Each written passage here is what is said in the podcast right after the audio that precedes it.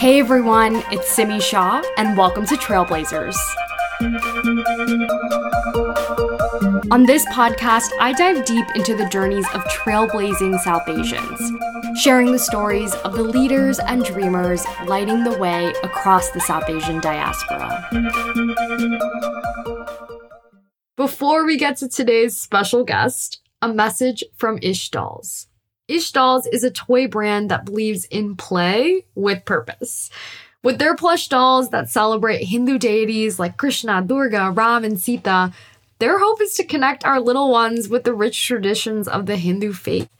As someone who grew up learning and loving these epic tales, I'm so excited to see how the next generation will get to engage with these stories through the magic of toys.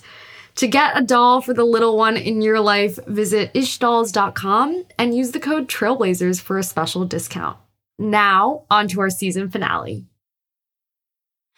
For our season finale, I am so thrilled to be speaking with Megha Rao, fashion designer and founder of holiChic.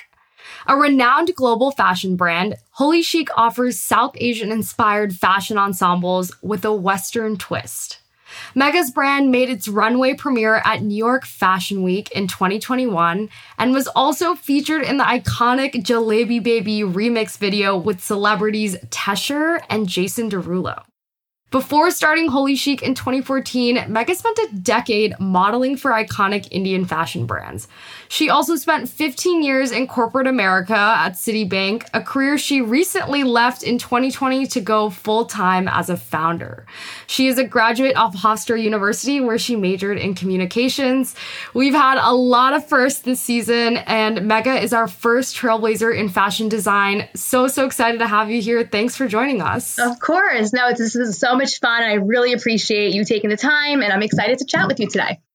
Absolutely. So, I really want to start with your early career trajectory because it's so fascinating. You majored in communications at Hofstra. You spent a number of years in finance at Citibank. Can you speak to these experiences and the career you initially imagined for yourself?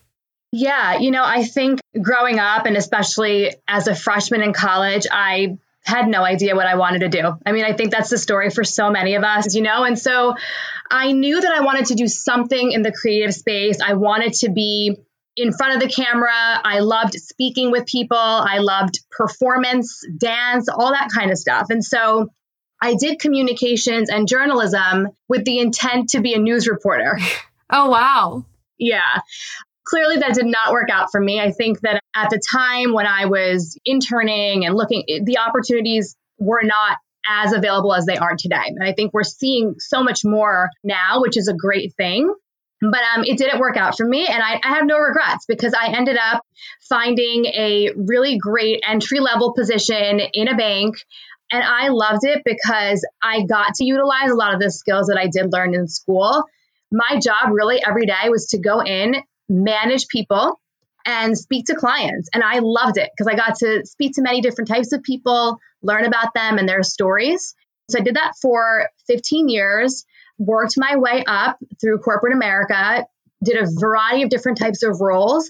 And I believe that that experience helped me where I am today. It's really translated to making me successful as a business owner today. Wow. It's interesting. Most of the people that I end up speaking to took these left turns in their careers. You know, I myself started out in finance and have taken various left turns already being pretty early in my career, but it's fascinating how I think sometimes there's a mentality that these experiences are like distinct points in time rather yeah. than compounding things that I'm sure your experience working at Citi helped you become a better business owner that you are today. Totally. Simple things like, you know, um, how to hire people, how to write an email, like little things like the PowerPoint, management, Excel sheets. You need all these things, right? If you want to run an organized business. And many people are like, why did you do both for so many times? I wouldn't change a thing. Wow. So you spent a number of years modeling, walking the runway for some of the country's top designers. How did you get into modeling? Great question. So I actually modeled here in the States. And that opportunity came because there was a pageant here in New York. And like I said before, I was always very into dance and creativity. And so yeah. my mom said, go for it. If this is something that you want to do, let's go. We'll take you. You do this pageant. And it was a really great experience for me because it really taught me it's not just about appearance. It's so much more. It's about of course. talent. It's about the way that you carry yourself, how you speak, your thoughts. So a lot of that helped me get confidence. I think that established a lot of confidence in me at a young age. And from that point, I was approached by different designers when they would come from India to model for them. I think that was my real entry point into my passion for fashion. I was just so intrigued by the different cuts, the fabrics, the different types of collections that we would see from you know, the variety from designer to designer. And I think sure. that's where like my initial passion was born. And um, the rest, I guess, is history. wow, that's amazing. Now, there came a point in 2014 where, after spending this time as a model, you wanted to try your hand as a designer and entrepreneur, clearly because of the fact that the space intrigued you, as you just said. Was there a clear catalyst or inflection point where you were like, this is something I have to do? No, I wouldn't say that it was like, this is what I'm going to do. I think it happened gradually. And what I mean by that is, after those experiences modeling, I personally didn't feel like the clothes I was wearing represented who I was. It was either way too traditional and things that I just couldn't see myself in, or way on the other side. And I didn't find a healthy medium. So I started creating my own looks. You know, I think a lot of us play with our closets. I would start mixing saris with leather jackets, like just mixing and matching and having fun. And people started noticing it when I would go yeah. out. Where did you get this? Or how did you put this together? And it made me realize that there were other people that wanted this type of fashion that Absolutely. represented them because we are unique. We represent dual identities and we don't want tulle and can can and sequins and glitter when we go to a wedding. We want to be a little bit more understated and more modern and a little bit more cool and hip and have this New York edge. And so I tried to find this balance and I began to realize that many other women wanted the same thing. And so it gradually happened. I started selling to my friends, to my family. Wow. And then that just, you know, from there, we just started evolving and it, it took off. That's an amazing story. And it's interesting. I feel like for most people, it is a gradual process in terms of discovering that passion and finding their sort of niche of where they want to play. I think for a lot of us, hindsight is 2020. The fusion of Western and South Asian culture that characterizes holiChic's clothes feels like a natural progression of fashion. But I'm sure at the time, to your point, it felt like there was a gap in the market. Yes. Can you speak to that gap in that original vision for the brand? Yeah. So I think um, I'll give you this example of when I was getting married. We had no options, right? Like you go to Jackson Heights, there's Hicksville, which is like in New York, and I'm sure there's places around the country. But what I noticed was that the styles were dated, they were expensive, and only other option that we had was to fly to India to go find clothes. And yep. to me, that was silly. And it didn't really save us any money at the end of the day either. We're still very costly. It's very stressful to shop in India. Yeah. And so not only was there a gap with the accessibility of relatable fashion, there was a gap of just finding fashion and having access to it. So I noticed the white space. I originally began designing for weddings, the guests of weddings, and giving them that those lehengas and the saris that they needed, like those formal type of events, because that's like really where the majority of us were going at that time. But from that point, many other brands have then come up, right? Which is a great thing. Absolutely. It's great to see people pursuing that fashion, giving us so many different access points, and, you know, to these different types of things. But from a design and aesthetic point, I felt that there was still this missing link of where's the in between. Like we, interesting. People are not only going to weddings anymore. They have Diwali parties, they have red carpets, they have baby showers, and they all want this little flair of South Asian culture and tradition within their clothing.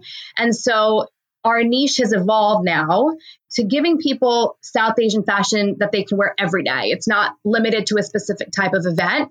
Wear it when you're on vacation. Wear a swimsuit that has a slightly Indian flair when you're at a resort. And it gives you an opportunity to show off your culture in such a cool way, talk yeah. about it with other people. I can't tell you how many times people come up to me like asking me about my clothes, and I, I get to tell them the story. I get to talk about it, which is such a great thing. Um, so that is my goal, and that's where kind of we've evolved now to this point. Yeah, absolutely. I mean, I own the Karina pants, and I Yeah. really do feel like it's this amazing way to be able to showcase our fashion in more casual settings and not just with other South Asians around us necessarily. Why the name holiChic? I love that question. Okay.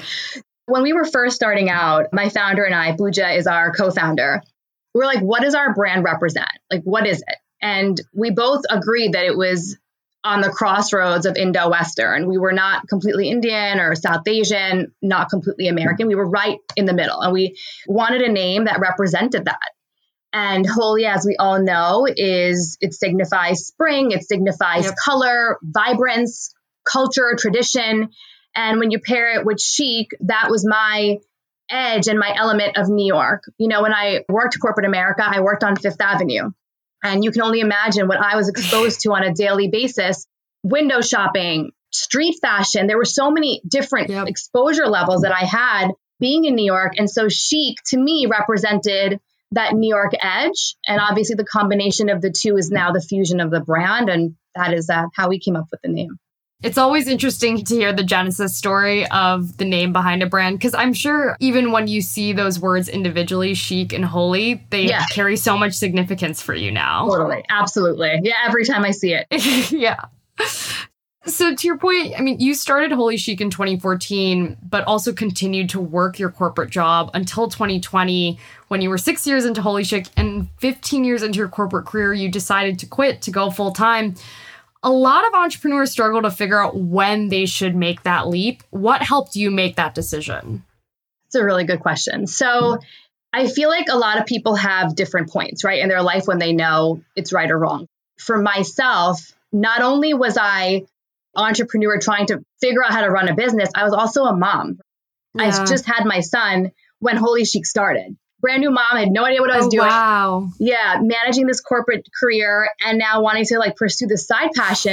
And a lot of times I'm like, why did you wait so long? Like, why didn't you do this when you were like in your 20s, like 21, 22? But it just so happened that way. And I feel like my point was during the pandemic, I remember there was a, a specific point where people were not going to different types of events anymore. We were all home, we were all in lockdown. Yep. And I was just sitting there and I started creating like videos because we were all bored. And you know me, I said it already. I'm very creative. Like I constantly need to be doing something. And so I was like, let me just make some videos and try some new products. And so we started creating these graphic tees.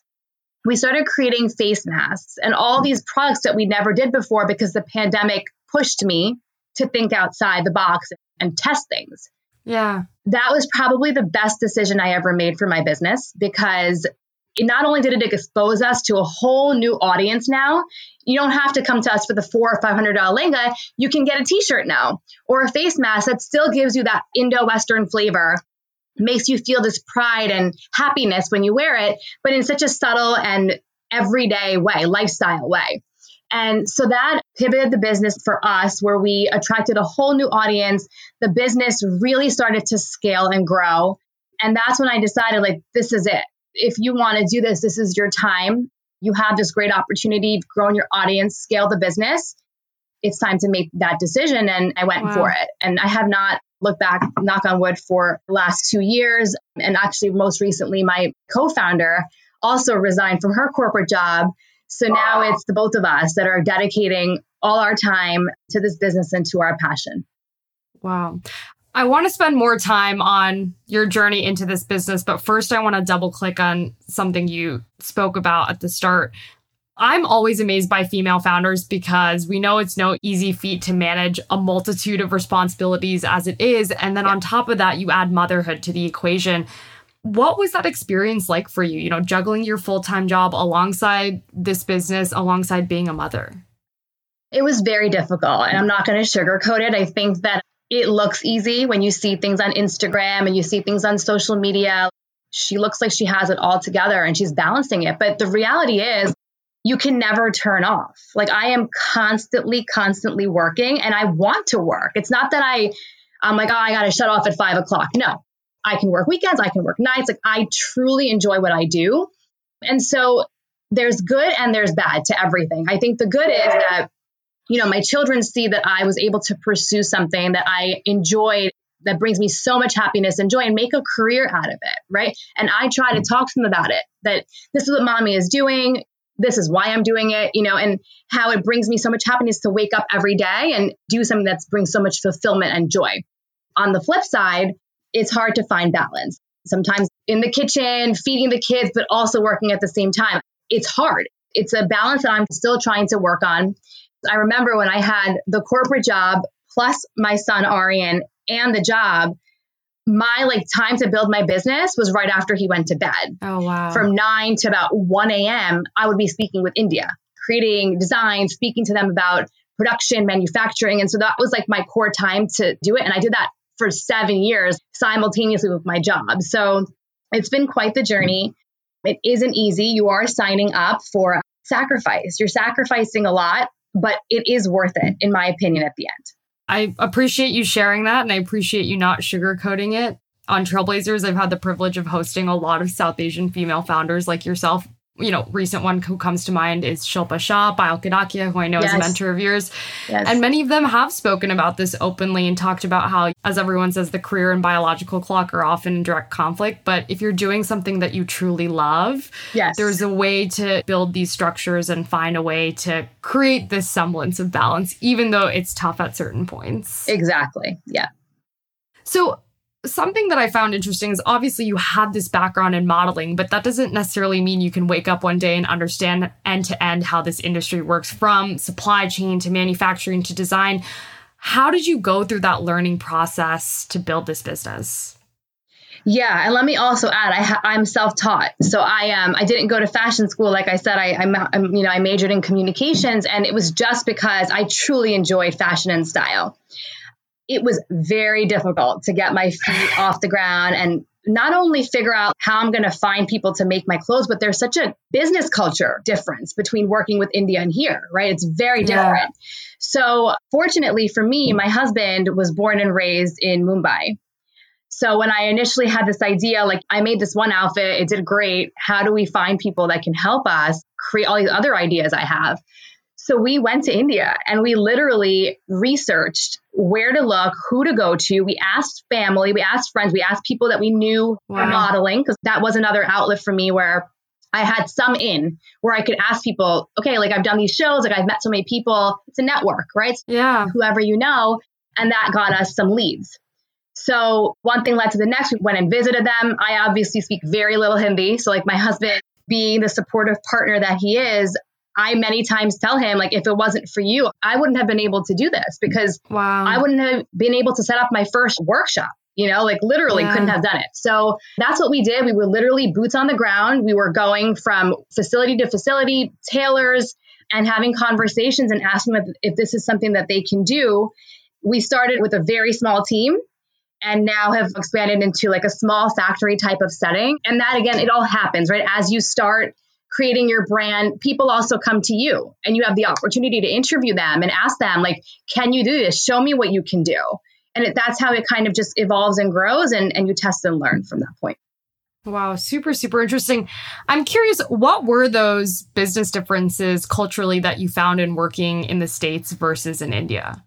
Oh my goodness. I guess the first one that comes to mind is time, like the essence of timing, right? It's like it'll be done in a week, which now I know when they say a week, it means three weeks or three and a half weeks, right? Like I am programmed now that I understand that.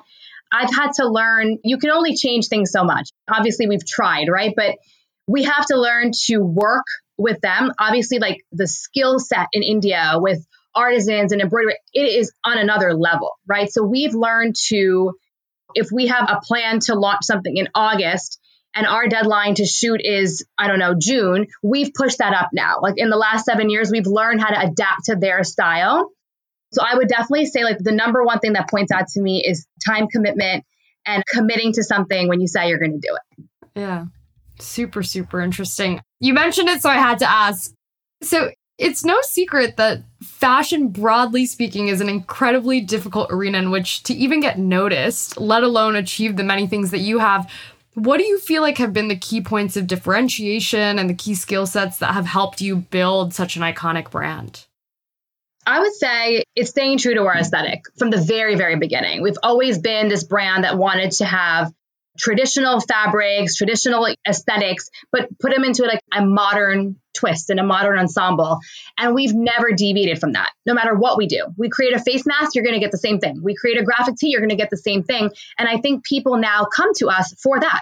We don't deviate and start creating, I don't know, like can can lehengas with all kinds of you know crazy. We don't do that because our mission since day one has been we want to be the perfect balance between east and west. Yeah. our community has learned to come to us for those type of things. They know they're going to a baby shower. They want an indo-western dress they're coming to me. They want a resort look they know where to go. So i think that's helped us. Just being consistent staying true to who we are has really helped because you see a lot of times people deviate and you want to test new things that's fine. But at the end of the day what's the core of your business and what problem are you trying to solve for? If you stay true to that throughout everything you do, that community will follow and trust you at the end of the day. That's incredible. When we come back, more from Megha on the future of holiChic and the role of mentors like Payal Kadakia and Anjula Acharya in her journey. But first, a message from the Desi Crime podcast. When I'm not binging the stories of our own trailblazers, I'm diving deep into true crime podcasts. It's my guilty pleasure, and it's why I'm so glad that the Desi Crime podcast found me. Aishwarya and Aryan are thoughtful hosts who cover the craziest cold cases and historically high profile mysteries. I'm talking the assassination of Mahatma Gandhi and the real story behind Bollywood's most iconic villain, Gabbar Singh. Be sure to check out their episodes on Apple, Spotify, or wherever you get your podcasts. Now, back to our episode. Obviously, building in this space, I've seen it. You've had the opportunity to collaborate and outfit so many South Asians. What has that experience been like? Oh my goodness. It's been incredible. It honestly has. And in so many different ways. Not only is it we get an opportunity to dress people, like that in itself, it's a great thing, but we also get to meet so many cool people. And similar to what yeah. you're doing, you know, interviewing trailblazers in this community, we've got to meet them and speak to them and learn about their journey, sometimes over the phone, over Zoom, or in person. And that in itself is such an inspiring experience because many of the people that we dress, they're also trailblazers, right? They're yeah. Tesher, and we've dressed so many different actresses, Mindy Kaling recently. What an amazing experience to have like an opportunity to talk to them and speak with them. Obviously, you know, we have to continue to think about the types of places that they go. So that's always something that was on our radar. Like, what type of events are coming up? What will people need? We try to plan for those things in advance so that we continue to, you know, have these type of opportunities. Absolutely. I want to speak to more of your incredible achievements, including outfitting people like Mindy Kaling. Yeah. In September 2021, you debuted at New York Fashion Week. Can yeah. you share what that experience was like? I mean, it must have been such a full circle moment having this New York edge yes. in your brand and getting to showcase it in this way. Yeah, I probably had chills like that entire week. It was a roller coaster. It was, I don't even, it's like kind of still a blur, but I just remember, wow, like I cannot believe we just did this, right? Because a lot of people are like, why don't you do more fashion shows? Why don't you do more pop ups? And I believe in quality. Like, I don't want to be everywhere. I don't want to do a pop up every month. Yep. I want to do it the right time. And so we did one fashion show where we were one of the designers a couple years ago. But I remember saying, like, when we do a fashion show, we need to do it right. Whatever our brand signifies, we want to represent South Asian culture on a global mainstream platform. Well, this is it. Like it's New York Fashion Week, right? Like there is no other debut that we need to make. so when that opportunity came, I did not have a lot of time. That was the one thing that I regret because it was a sudden thing. There was a couple of weeks that we had to prepare for it. So I remember saying, like, what am I going to do? What looks am I going to put out there?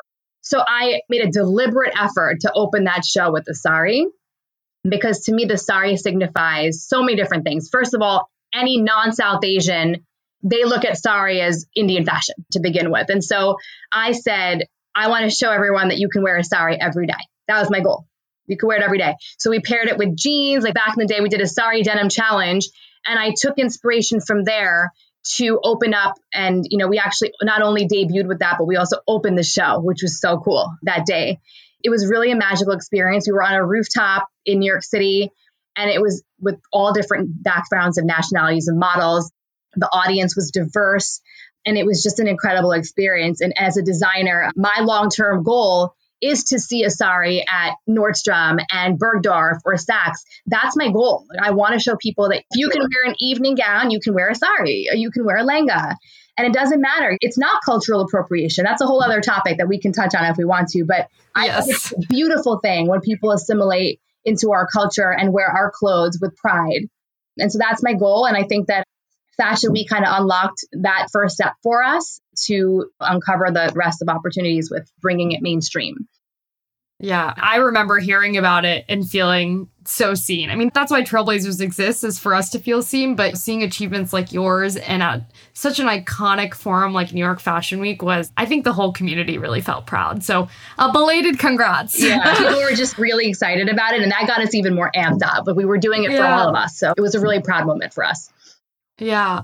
The other big, obviously, opportunity you had was being featured in Tesher and Jason Derulo's Jalebi Baby remix. Yeah. What was it like seeing your designs featured in this music video that went viral? Well, my kids think I'm really cool now. Again, I feel like every time something, ha- it's so last minute. Everything is always last minute. And the same thing happened with Tesher. I remember it was, um, hey, we're filming in LA. Like, we have this great opportunity. We love your sari suits would love to feature them. And so we quickly sent over some of our favorite pieces that we thought would work.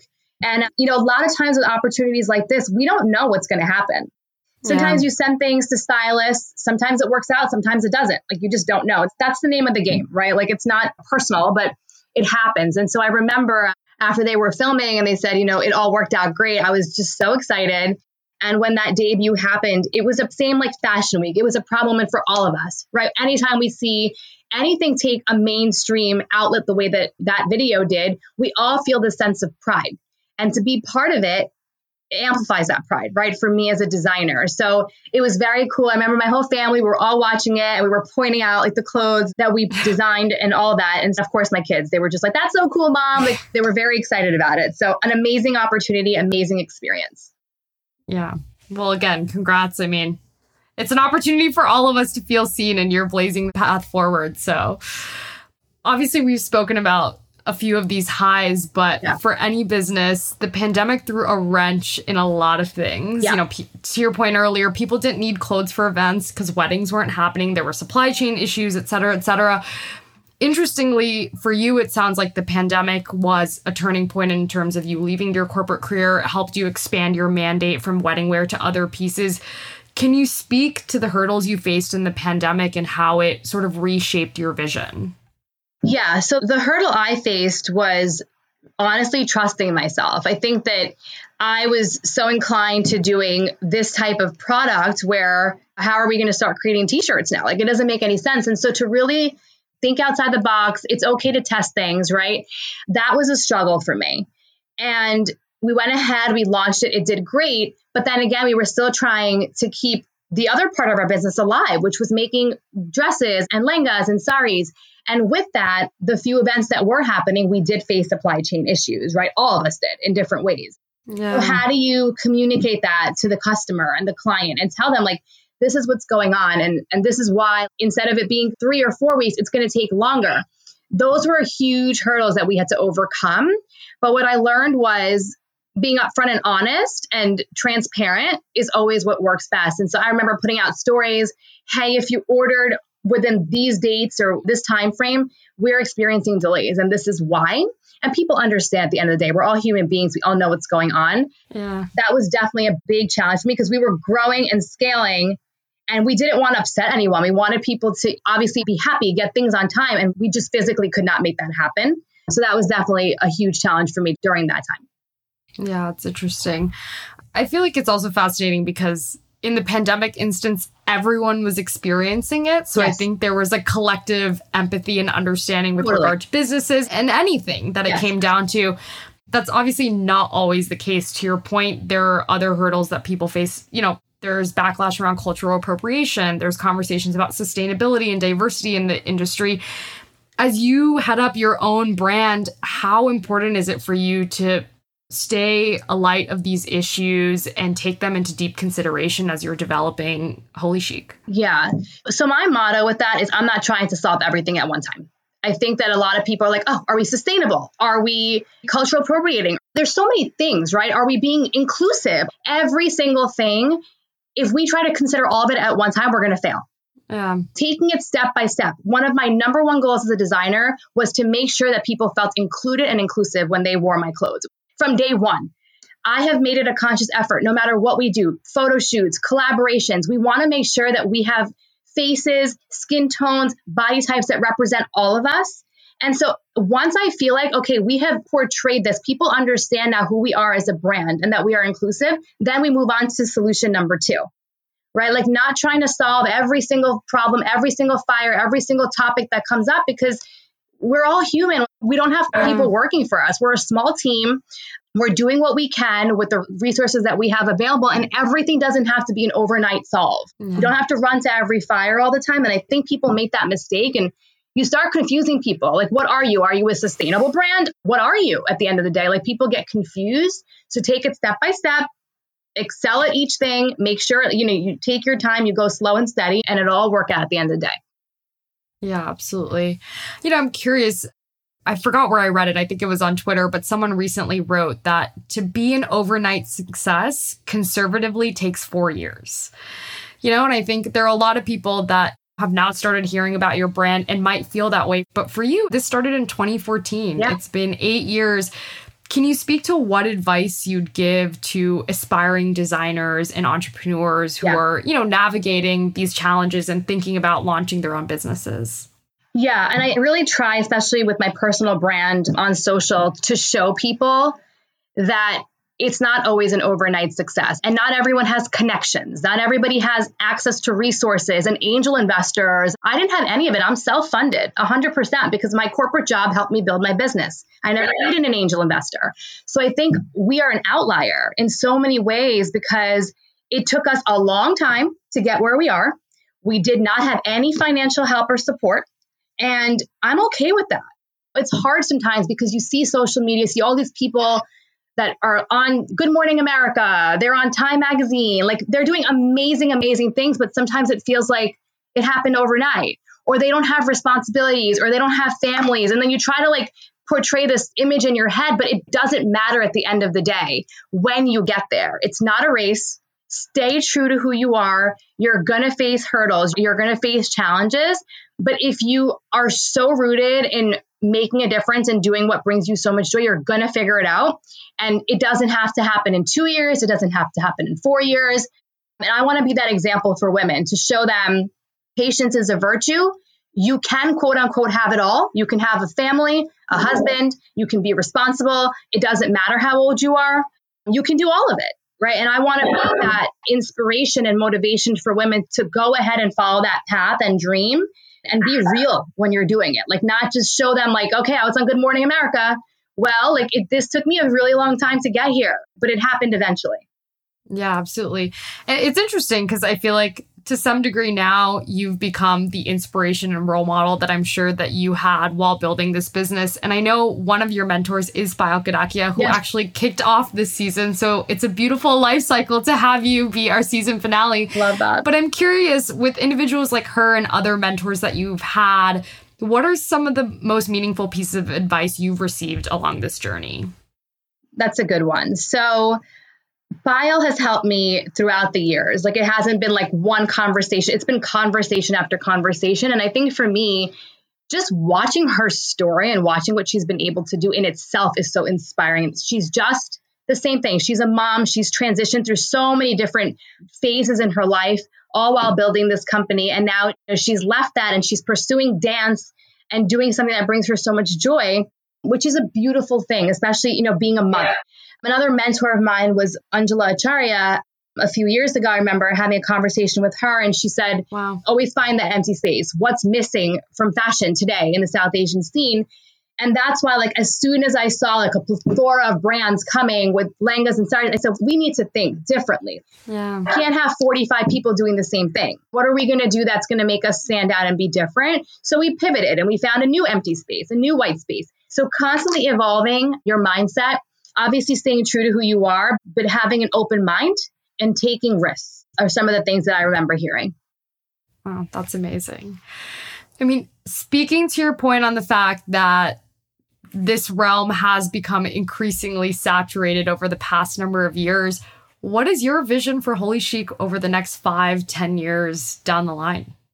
Another really good question. So, first and foremost, we just launched Holy Men's. Yes, I saw that. Yeah. So, I thought that was another missing opportunity because there's not much available for men for weddings. And again, not just formal events, but even every day. If you're going out to a dinner and you want to wear a blazer, like how cool is it that you can have a small hint of a sari on your cuff? And that can maybe remind you of your mom or your wife or something that's meaningful to you and special. And so I want to grow that. I want to grow the Holi Men's community. I want the same type of traction that we had with women and children. I now want to expose to a whole different demographic. So that's one part. And the second thing is to see holiChic be a pioneer and eventually be in big retail stores. I want everyone to be in our clothes. I want to break the stigma of cultural appropriation you know, the way that we yeah. go to a sushi restaurant or we listen to hip hop music. It's not cultural appropriation. We're immersing ourselves into a different culture, which is a great yeah. thing. It shouldn't be any different for fashion. Okay, Sarah Jessica Parker, like she messed up Sari and a lehenga on Sex and the City. All right, but at least our clothes were in there you know, it is what it is. At least we had some type of representation and people know what a sari or a lehenga is now. And so I want to break that stigma and I want to break it by bringing my brand mainstream and seeing it in different outlets and seeing all types of backgrounds and nationalities wear it. Yeah. I also appreciate you mentioning the Sex and the City incident and all these conversations because I do think that with the rise of cancel culture and online culture, there is a lot of conversations like this, and a lot of people might be feeling this way, but there's a sort of silent majority that's out there that feels a little bit afraid to speak to that. And yeah. so I think having people like yourself who are actually building in this space say that makes a huge difference. Something I'm curious about is alongside building the holiChic brand, you also have a personal brand and personal presence. What has that been like? Is that something you felt like you needed to do as an entrepreneur that you want to do? And how do those brands operate in tandem? Yeah, so this was another pandemic story because I did not intend in any way to become a quote unquote influencer. It was never on my agenda. It was all about building the holiChic brand and selling our clothes. Like that's what this was about at the end of the day. But what I realized was people were more interested in the story behind the brand. And I think that who better to tell the story than me, right? Like, what is it that inspired holiChic?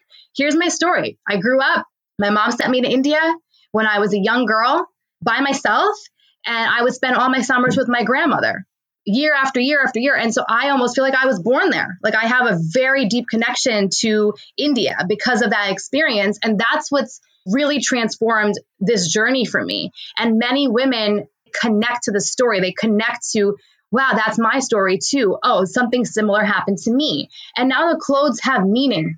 It's something that represents your childhood, your grandmother, this fuse. If you were growing up and you were a little bit not confident and didn't want to show off being Indian and you were a little ashamed, we all had that. We all have these stories, but now you kind of found your in and you're so proud and you want people to know who you are. That's what I try to show through my personal page, which it's hard to show on the business brand. So that helped a lot. And also the styling component of it. I think mm-hmm. people were interested to see like how I would wear something or where I would wear it. If she can wear this bandhani kimono on vacation, oh, I didn't know I could do that. Like it's a way to show people you can do this and you can have the confidence to do it while being a mother. You're walking around with your kids. I want people to see that so that it becomes real. Yeah. It's more relatable and people can identify with the brand more. Yeah. Thank you for sharing that. The last big question I have for you is obviously South Asian fashion and the South Asian community as a whole is gaining momentum. Yeah. We're more in the public eye. Any industry you look at, we're there, we're loud, it's wonderful. But to a degree, when you were starting, that wasn't necessarily the case, I'm yeah. guessing, particularly in the realm of fashion. I'm guessing there weren't many designers that looked like you yeah. in this space. What was your experience like being a South Asian woman? That's a good question. I think we probably didn't have as many opportunities starting out than we did now. The first four or five years, Mindy Kaling wouldn't have worn holiChic, right? Because it just wasn't like something that what people were thinking about, that they can wear this Indian suit to a red carpet. And there weren't as many events like that. I think there's just so many more things happening. AAPI month, award ceremonies, movie premieres. How many South Asian movie premieres have we seen happen over the last two years with Netflix and all this stuff? And so there's more events, there's more people, there's more opportunity now than there ever was before. Before it was, you know, I had my group of clients that were going to events. Today I have that.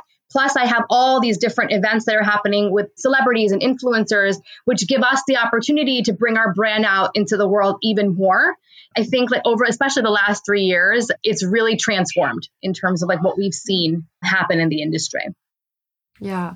It really reminds me of the quote that a rising tide lifts all ships. Yes. Like as oh our God, community yes. grows. That's a great quote. Yeah. Yeah. As our community grows, we all grow together. Totally. Each and every one of us that's building, you know, I feel similarly. And when I started Trailblazers, I would get asked, you know, are there even enough people for you to do a whole season? Oh, yeah, plenty. And I'm like, I'm at a point where I'm wondering if I need to do more episodes per season because there's just so many people out Yeah. there. And it's so amazing because when people come to us, they want to represent the culture. That's why they come to us. Hey, I have this Yeah. red carpet. I want something with an Indian flair. And like that wouldn't have happened years ago. Like, you know, so that's what's really, really cool to see people want to represent it in this manner. Yeah. Well, Megha, I think you played a huge role in making that happen. So thank you for trailblazing you. the path forward in this space. And thank you for taking the time to join me on Trailblazers today. This has been such a special conversation. Yeah, I enjoyed it. I'm, I'm so proud to be your finale. So thank you. Ah, of course. Thanks for joining us for today's episode. If you want to get new episodes straight to your inbox, subscribe to our newsletter at SouthAsianTrailblazers.com and follow us at South Asian Trailblazers on Instagram, Facebook, and LinkedIn.